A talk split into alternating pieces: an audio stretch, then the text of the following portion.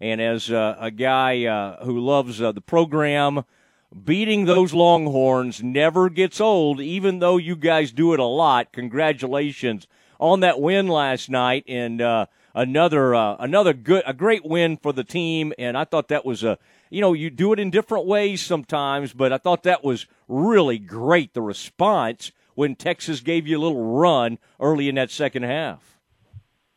Yeah, no, uh, it, it's anytime you can beat a good Big Twelve team, it's always a, a great night, and um, obviously within the state and our fans, um, there's no love lost um, with the guys 90 miles down the road, and so um, you know, just very excited for for Baylor Nation, and very excited for our, our team, and you know, getting another Big 12 win, but uh, that is one heck of a basketball team down south.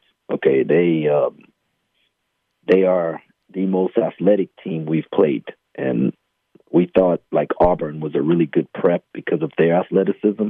Mm-hmm. Well, Texas is longer and more athletic, and and then they have experienced guards, and so um, we understand what it's like to come back off of a a shutdown and um, that that it's just not the same. Really, where it where it gets you, your, your offense, as you can see, those guys shot it pretty well because you know they had fresh legs and stuff. But on the defensive end, it's where it gets you. And so, um, you know, we I, I just expect them to just keep getting better and better as the year goes on. But um, I think we have a lot of room to improve also, which makes you feel good as you're watching the game and you see that you didn't play your best.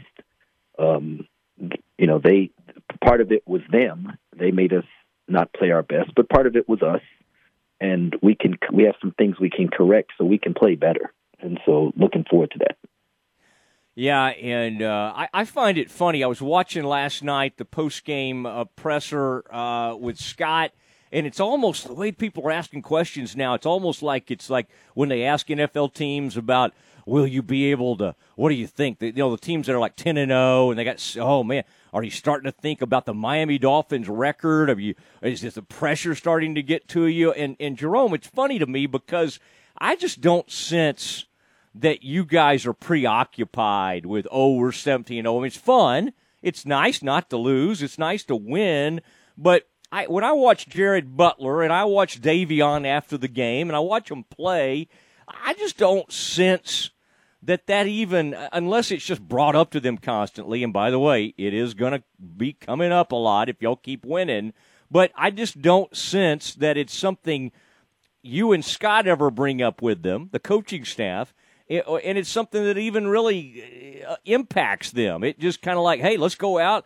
If we got a game to play we might as well go out and play really well and win the game yeah and and really it's about how you approach every day. And I thought uh, Coach Drew Scott had a great answer when he said, you know, if we don't take care of business every day, going one to know every day, then we we won't be having any of these questions about being undefeated. You know, so mm-hmm. um, our job today is to go one and zero, and with the guys having an off day, it's for them to rest, recuperate, go to class, eat well. You know, all the little things that they have to do um, for us as a staff, it's to you know break down the Texas film and um, figure out how we can get better and what adjustments we got to you know think about for the next time, and then start TCU tonight and you know putting it together. And someone I was talking to earlier today said, "Who do you have after TCU?"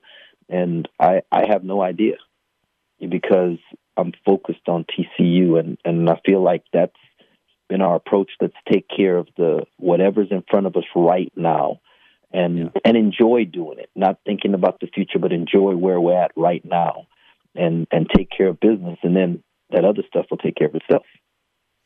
It is Jerome Tang, associate head coach for the Baylor Bears, joining the Matt Mosley show with Stephen Simcox, ESPN Central Texas. That that was uh, that was a funny moment after the game. I'm watching Jared Butler, and they asked him about that dunk Greg Brown had, and and he and that's what I love about your kids. You know, they're not they're not you know, they just give actual honest answers. And he said something like, you may have seen it. He said, I said, I said, wow. And then he said, I said, come on, John. he he gave a really candid, honest answer, and I got to say, I mean, you, that was one of the nastiest dunks you will see in college basketball. Nobody likes to get posterized, but uh, Jerome, the the response that your players had was tremendous. In fact, the uh, the the kind of mean mugging that uh, Brown did to pick up the technical, it was almost like that was a trampoline effect, or or it almost kind of like uh, seemed to spur you guys on a little bit. Well, you know, I, I'm going to tell you what what I found the most impressive. Right, the, the the athletic play that he made was unbelievable. Greg Greg's a tremendous talent and a wonderful young man. Okay, I spent a lot of time recruiting him, and him and his family, just just wonderful people. Um, the intensity of the the moment and emotions take over sometimes, and and kids, young people, and adults overreact to things. I mean, adults in the stands overreact to a referee's call, you know, and uh, so there, there's there's that emotion of the game. That's what makes sports so wonderful. But John challenged it hit the floor, and Matthew Mayer immediately reached over to grab him to help him up, mm. get his teammate off the ground. You know, not oh you just got the oh that was a, a foul. What was he didn't care about anything else. He cared about his teammate, and he went to get him off the ground and say, "Come on, get up. We got got you." You know, and uh, and then obviously there was a tech, and Jared Butler nails two free throws, and then we score on the possession, and then we get a stop, and then we come down hit a three, and all of a sudden, instead of a four point game, it's like 13, you know, and it turns out to, to be, yeah, no, I think it ended up being 10, but it turned out to be such a momentum swing. Um, but the response immediately to the dunk was, let me help my teammate off the ground. And that that's what I was impressed with as a coach. Yeah, I like that. I, you were impressed by that as a coach and a pastor, weren't you? Both of those things. But, like, uh, well, you know, yeah. I mean, you know, you can flip flop the name. However, you you know, pastors coach people on Sundays, and and we pastor kids every day in basketball. You know, so yeah. Um, you know, it's it's it's all the same. It's a it's to watch young men mature, you know, and and grow and care about somebody else more than they care about themselves, and be able to make good decisions in intense um, pressure situations, right? At 18 to 22, you know, I mean, I wish I could make I could have made those types of decisions when I was 18 to 22. You know that. So uh, I'm so proud of this team. Yeah, well, it's a it's a fun team, and and uh, it's it's a fun team to watch. And people, uh, y'all talk call it a culture of joy. Uh, talking to Jerome Tang, associate head coach of the the Baylor Bears, can you speak to something that's happening before our very eyes? Davion Mitchell, and you know it's funny. Sometimes announcers are working off old talking points. You know, it's like they get they pass them to one to the next. And earlier this year, I heard somebody talking about oh, Davion, boy, he couldn't shoot it all last year and all. And I, I, in my mind, I'm like, oh, I don't remember that. I thought he, I thought he did fine. I thought he was great last year. Anyway, they, they were making that point. Okay. This guy has become one of the best three point shooters in the country, not just in the Big 12, in the country. And he's also the best on ball defender in the country. What what are we seeing right now, Jerome? Is it something that you guys have been seeing for a pretty long time? and then he's starting to put it all together. I mean, this looks like uh, an incredibly confident player. In fact, he, man, at times his leadership, and maybe it's a number he wears too, it kind of brings Tweety Carter memories to me. But this guy, this guy's a uh, this guy's a better scorer than Tweety uh, ever was. Honestly, the way he's going right now. You know, this is the Davion um, culmination of a lot of hard work and his belief in his work and not the result. And whereas last year, I felt like he was a good shooter, you know, but I don't know. I felt like his confidence level went up and down based on the result of the shot rather than the work he had been putting in. And this year, it doesn't matter if he misses a shot or he misses two shots he believes in the work that he put in, and that's what you have to trust your work, not the results, and and that's where confidence comes from. And so his his confidence level is not at an all time high because he's seen it going in. He's it's at an all time high because he's believing in the work that he put in when nobody else was watching. Yeah, it's something to watch, and uh, and and you know, I think this team is almost you know when when Texas got it going a little bit. I mean, it's it's almost a good thing for occasionally somebody to to get it going a little bit. Because you, you you get to see okay how are they going to take this punch? How are they going to respond to this and everything? Uh, you um, you mentioned earlier that you still see Jerome uh, some some definite areas of improvement when you and Scott hole up after a game like this, where the rest of the country is rah rah rah feeding you the cheese, so to speak. Um, what what are you seeing? What do you think are the areas where you where you, you need the most improvement?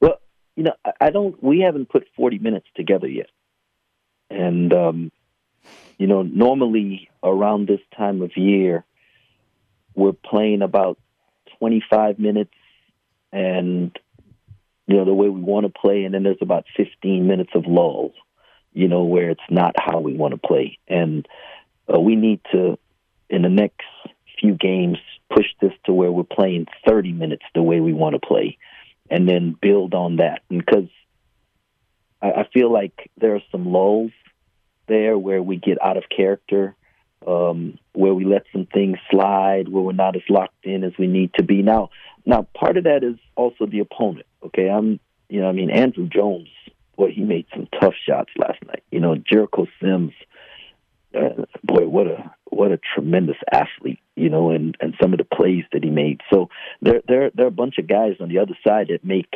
what you want to do different. But sometimes I feel like we we might relax a little bit. You know and um whether it's on offense and we have some turnovers or whether it's on defense that we give up some things that we're not supposed to give up. And so the goal is to get us to the point to where we are capable of playing and focusing for for, for the full 40 minutes. You know, if you want to try and win a Big 12 championship, if you want to try and play on April 6th, you know, that, that Monday in, in April. So that, that those are some things as, as we watch film. There, there's some details, but you know, the, that's not as important right now as just the the overall focus of the team. Forty minutes. Yeah, everybody wants to skip ahead and have that Baylor Gonzaga game tomorrow, and uh, you guys got to keep everybody focused and keep them in the moment. What do you remember, Jerome, about a team that y'all have been? Uh, Tark's UNLV running Rebs have been coming up a little bit here lately because they had a similar run where they, they won a ton of games in a row. I think it was like 19 by eight or more points. Now, when I think back to that team, my gosh, there was uh, Greg Anthony, Armon Gilliam was on those teams. I, I think about Stacey Augmon. Uh, I, I, mean, there's just those were unreal Anderson, teams. Anderson Hunt, Larry oh, Johnson, gosh. Moses Scurry, uh, Butler. Oh. I mean, they. Whew.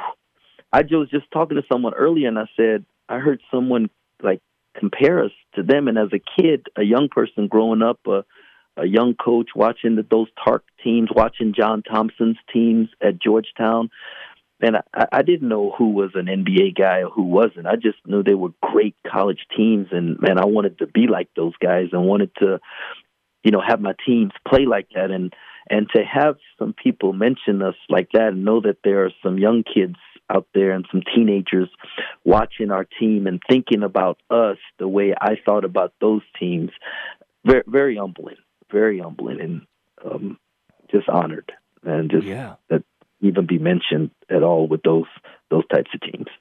We may need to secure some old footage of Tarks running Rebs I mean, Anderson Hunt at one point, I can't remember if it's his assist or whatever, he held some huge college uh, record, and we don't think of him because of uh, you know the whole Grandmama commercials. And Larry was such a you know an enormous uh, guy from the Dallas area. But man, th- those bring mm-hmm. back a lot of memories. Those UNLV teams. Well, listen, I uh, I so much appreciate it, uh, and it's always fun to catch up with you. I hope you heard me doing that commercial earlier, talking about those uh, omega threes, fatty acids, and all that. So I, I no, mentioned no, you I, and I, some heard of your, you, man. your I cooking. tell you, okay. our um, our nutrition staff here at Baylor, they've got us taking all kind of um, pills and and chewables and all, all, everything that we need to so that we can um, stay safe during this this pandemic. I just encourage everyone out there to you know mask up and